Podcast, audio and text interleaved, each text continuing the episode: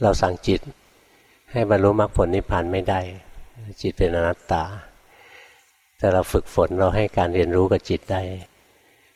งั้นการที่เรามาหัดปฏิบัติธรรมเนี่ยมันก็คือการพาจิตไปเข้าโรงเรียนนั่นเอง ให้การเรียนรู้ เหมือนเราพาลูกไปโรงเรียน เราไปฉลาดแทนลูกไม่ได้ไปสอบเก่งแทนลูกไม่ได้